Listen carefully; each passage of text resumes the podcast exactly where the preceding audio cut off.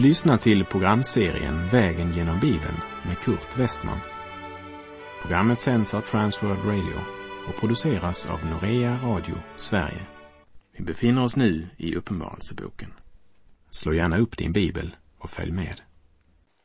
Vi har kommit till kapitel 6 i Uppenbarelseboken och därmed till en av de floder som delar upp denna bok i olika delar.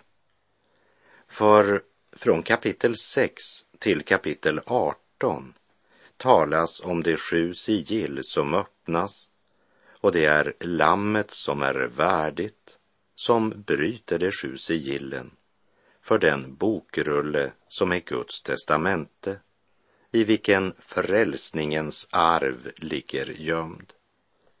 Samtidigt påminner jag igen om att den stora skiljelinjen i Uppenbarelseboken går mellan kapitel 3 och kapitel 4 där vi blev förflyttade upp till Guds tron.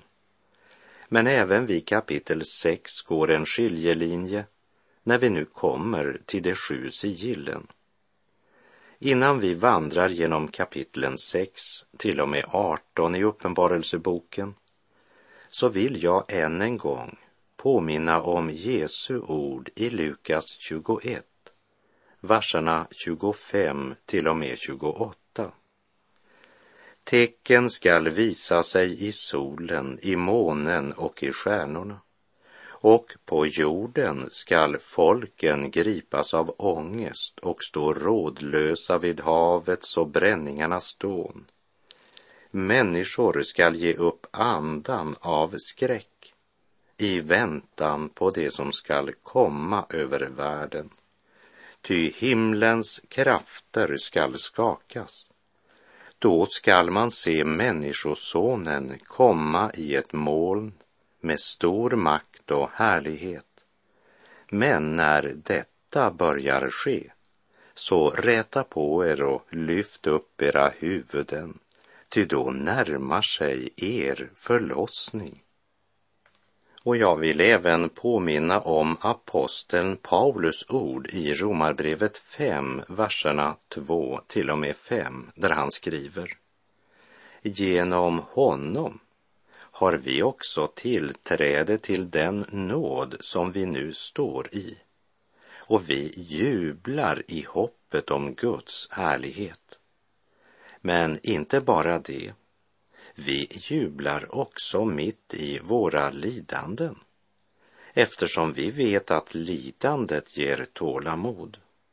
Tålamodet fasthet och fastheten hopp.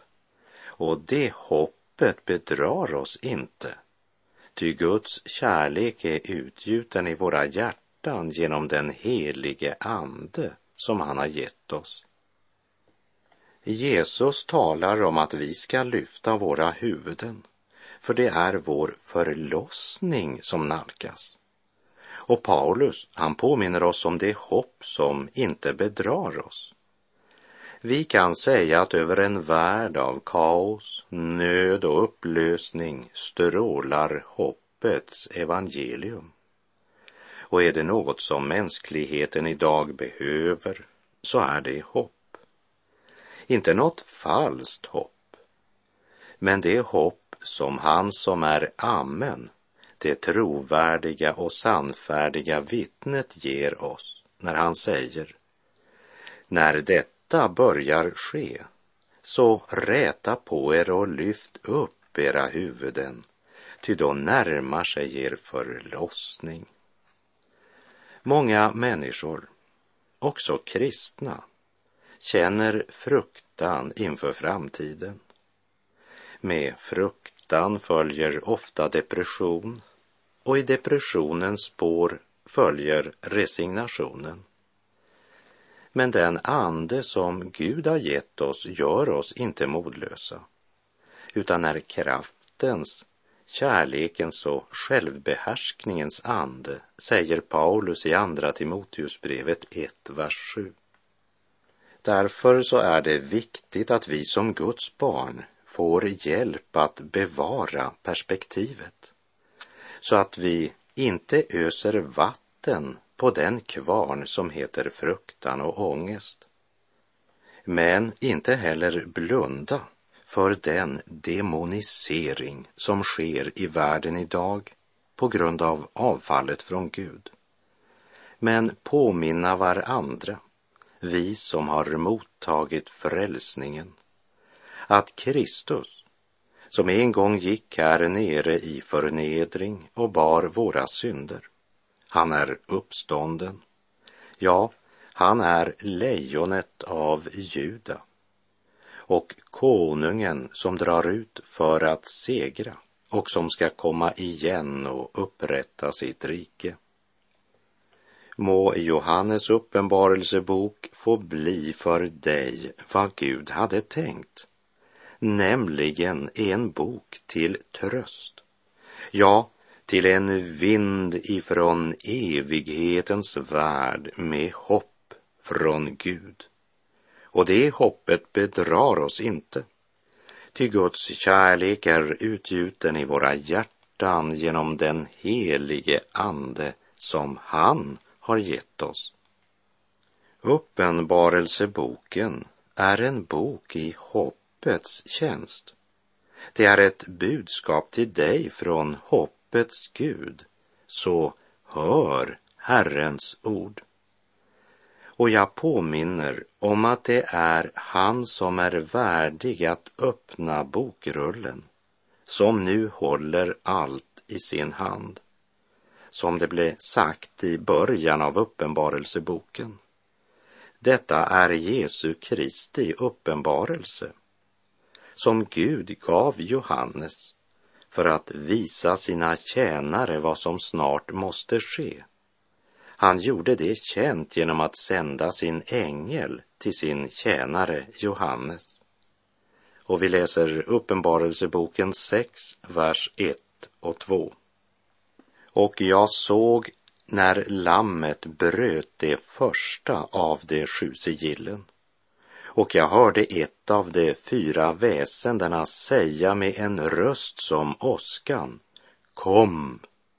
Och jag såg och se en vit häst.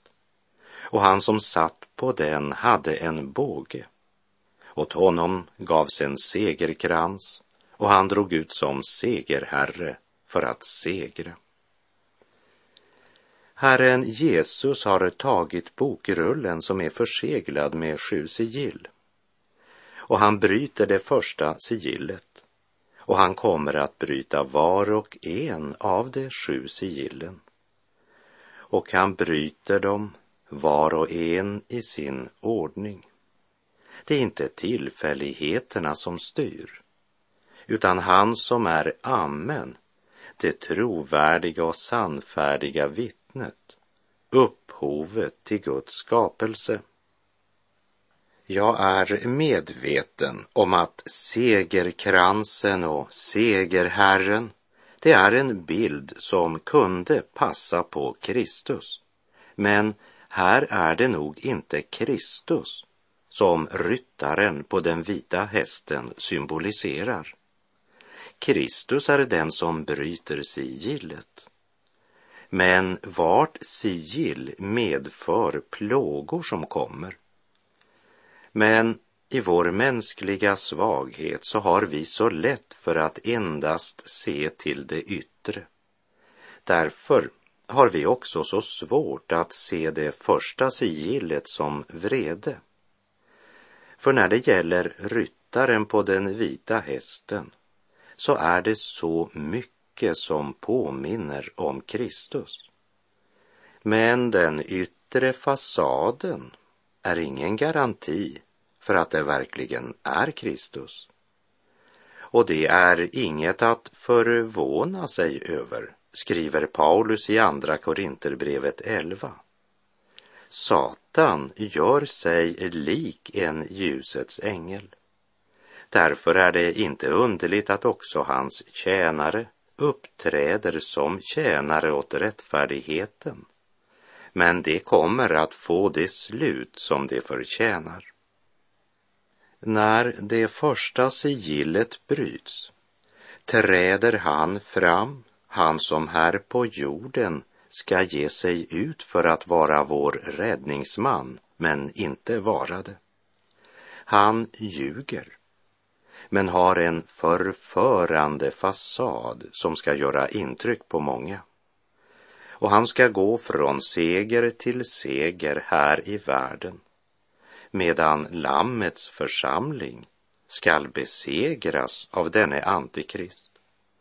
Och här vill jag citera vad som står i Uppenbarelseboken 13, vers 7 och 8, som vi ska återkomma till längre fram på vår vandring genom Uppenbarelseboken.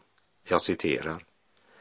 Och åt vilddjuret gavs makt att strida mot det heliga och att besegra dem och det fick makt över alla stammar och folk och språk och folkslag. Alla jordens invånare kommer att tillbe det. Alla som inte har sitt namn skrivet i Livets bok, som tillhör Lammet, som är slaktat från världens grundläggning.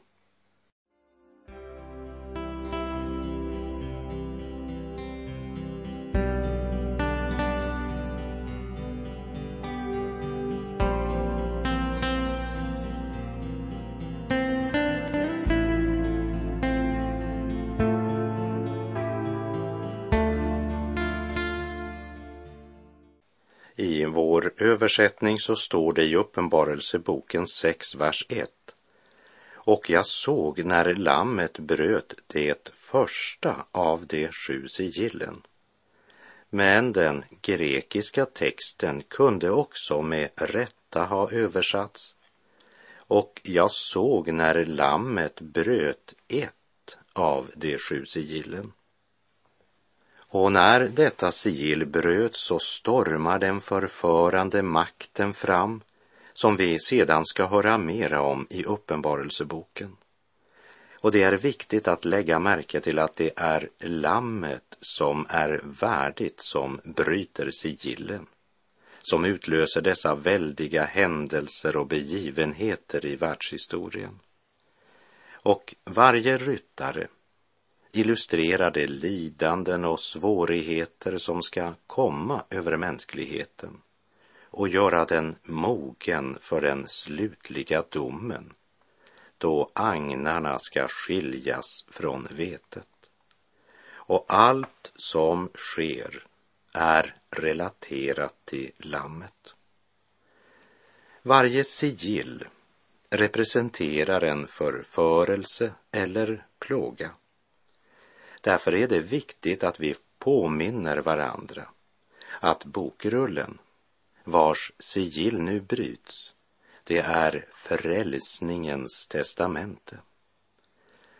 Och när allt det här börjar ske, då ska du lyfta ditt huvud, för det är din förlossning som nalkas.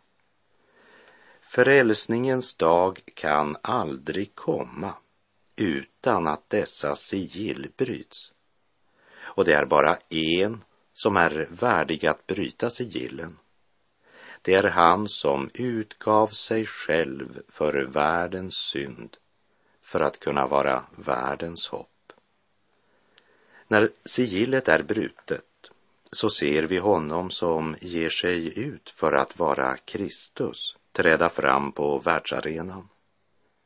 Och idag rör vi oss mycket snabbt i riktning mot en världsdiktator.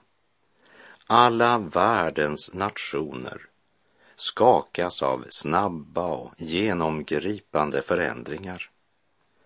Laglösheten väller fram som en flod och myndigheterna har förlorat kontrollen. Och allt det här, det bereder marken för en stark man som lovar att skapa ordning i samhället. Lovar att skapa arbete, fred och framgång.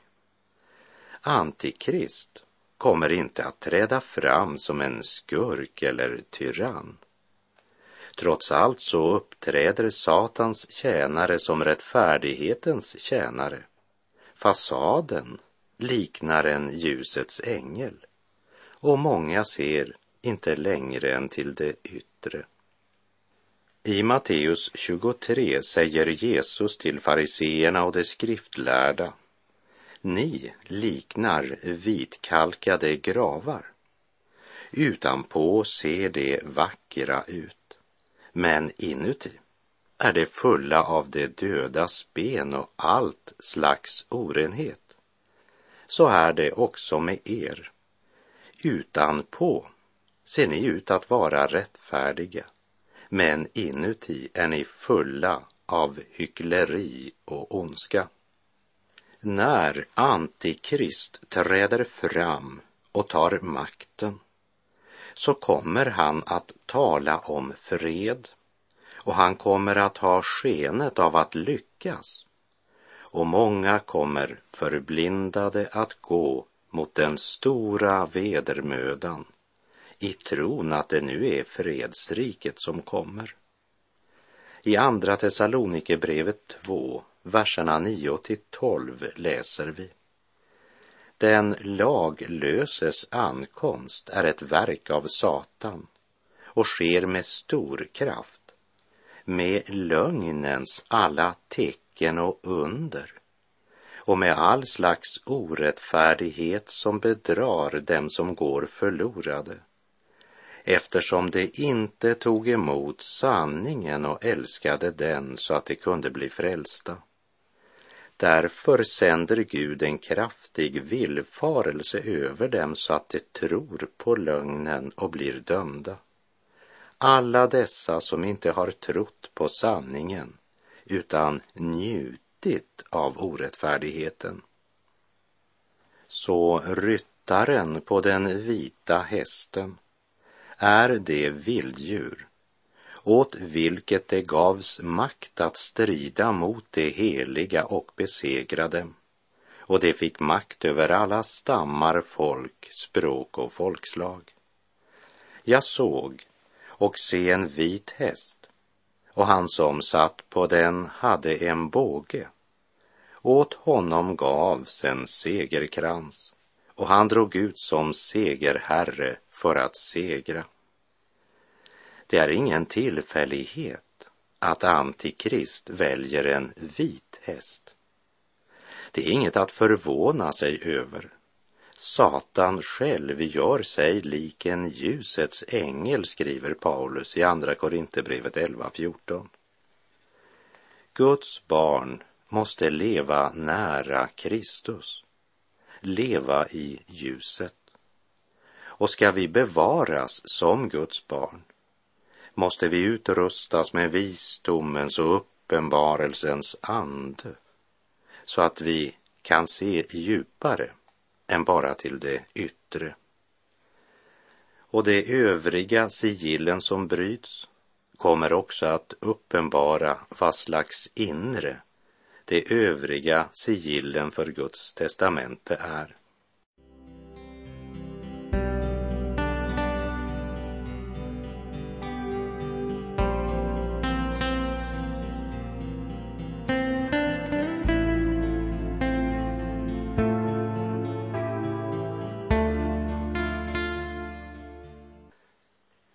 Läser Uppenbarelseboken 6, vers 3 och 4. Och när lammet bröt det andra sigillet hörde jag det andra väsendet säga kom. Då kom en annan häst ut, en eldröd. Och åt honom som satt på den gavs makt att ta bort freden från jorden och få människor att slakta varandra och ett stort svärd gavs åt honom. Den andra ryttaren på sin eldröda häst talar om krig. När mänskligheten vänt Gud ryggen och blir berövade friden i sina hjärtan, då blir sinnet förmörkat, ofriden blomstrar och så påför människorna varandra krig. Genom att förkasta friden skapar människan striden. I Matteus 24, vers 6 till och med 8 står det Ni kommer att höra stridslarm och rykten om krig. Se då till att ni inte blir skrämda, ty detta måste hända, men därmed har slutet ännu inte kommit. Folk skall resa sig mot folk och rike mot rike och det ska bli hungersnöd och jordbävningar på den ena platsen efter den andra. Men allt detta är bara början på födslovåndorna. Krig och rykten om krig är på inget sätt något ändetidstecken. Herren Jesu tal här omfattar tiden lärjungarna levde i och helt fram till tidens slut. Både vid första och andra världskriget skrevs det många böcker om att nu hade tidens slut kommit. Nu är det länge sedan andra världskriget avslutades och tidsåldrarnas ände har ännu inte kommit.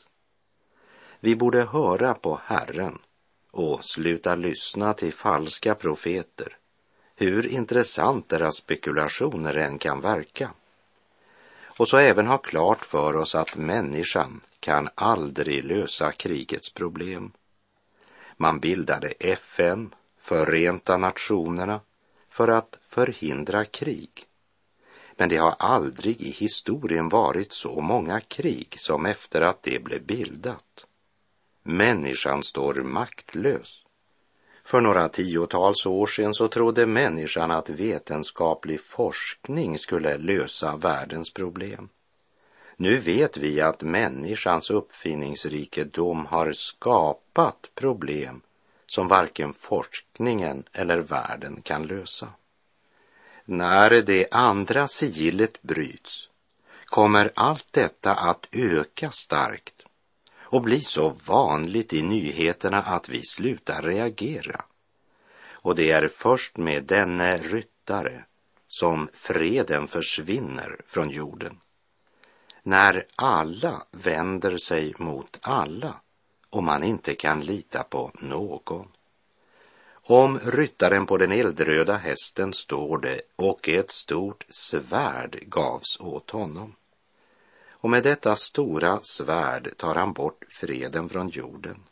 Att svärdet blev honom givet, det säger oss att inget av detta kan ske utan att Herren tillåter det. Inte därför att Herren önskade detta, men därför att människan valde detta genom att förkasta fredsfursten Synden är ju inte en stillastående makt, utan den är ständigt i rörelse för att driva människan mot undergång och död. Krigets fasor möter oss så fort vi öppnar en dagstidning eller lyssnar till nyhetsförmedlingen i radio och tv. Då kom en annan häst ut, en eldröd, och åt honom som satt på den gavs makt att ta bort freden från jorden och få människor att slakta varandra. Och ett stort svärd gavs åt honom. Den första ryttaren kan ju inte vara Kristus. För när han kommer för att segra så blir freden permanent. Men den fred som Antikrist erbjuder är en mycket kortvarig fred Knappt har ryttaren på den vita hästen ridit ut så följer ryttaren på den eldröda hästen med det stora svärdet. Rovdjuret som kom i ljusets förklädnad erbjöd mänskligheten en falsk fred. Men när allt ser som mest hoppfullt ut kommer ryttaren på den eldröda hästen. Vi läser vers 5 och 6. När lammet bröt det tredje sigillet hörde jag det tredje väsendet säga kom. Och jag såg och se en svart häst och han som satt på den hade en våg i handen. Och jag hörde liksom en röst mitt bland de fyra väsendena säga ett mått vete för en denar och tre mått korn för en denar och oljan och vinet får du inte skada. Den tredje ryttaren representerar den världsvida hungersnöden som ska komma över världen. Och medan många svälter gör sig andra rika på deras nöd. Priserna höjs till svindlande summor. Den som har vågen i handen fastsätter priset. Det är dyrtid, inflation och mänskligheten upplever växande bekymmer för det dagliga brödet. Ryttaren på den svarta hästen följer alltid i spåret av den eldröda hästen. Vikten eller vågen symboliserar ransonering. Där man förut köpte vad man önskade och hade lust till, det mäts nu i centimeter och centiliter till skyhöga priser. Men vi lägger märke till att oljan och vinet får ryttaren på den svarta hästen inte skada. Låt det stå som en underbar tröst för dig, du kära Guds barn. Ett ord som säger oss att även när de yttre omständigheter är mycket svåra kan all denna nöd inte hindra Guds barn att finna den andliga föda som kan ge mod och kraft att genomleva allt detta med tron i behåll. Nu är jag redan salig och går till himmelen. Jag njuter fröjd otalig i Gud, min bäste vän. Han själv ska mig bevara. Hans nåd är alltid ny och hotar någon fara. Till honom får jag fly. Och skulle jag då sörja som har en sådan Gud? Nej, hellre må jag börja att höja lovets ljud Ja, Herren vill jag prisa, hans nåd och trofasthet ska bli min nya visa uti all evighet. Jesus säger i Matteus 10, var inte rädda för dem som dödar kroppen men inte kan döda själen. Frukta istället honom som kan fördärva både själ och kropp i Gehenna. Säljs inte två sparvar för ett kopparmynt och inte en enda faller till marken utan er faders vilja. På er är till och med alla hårstrån räknade. Var alltså inte rädda. Ni är mer värda än många sparvar.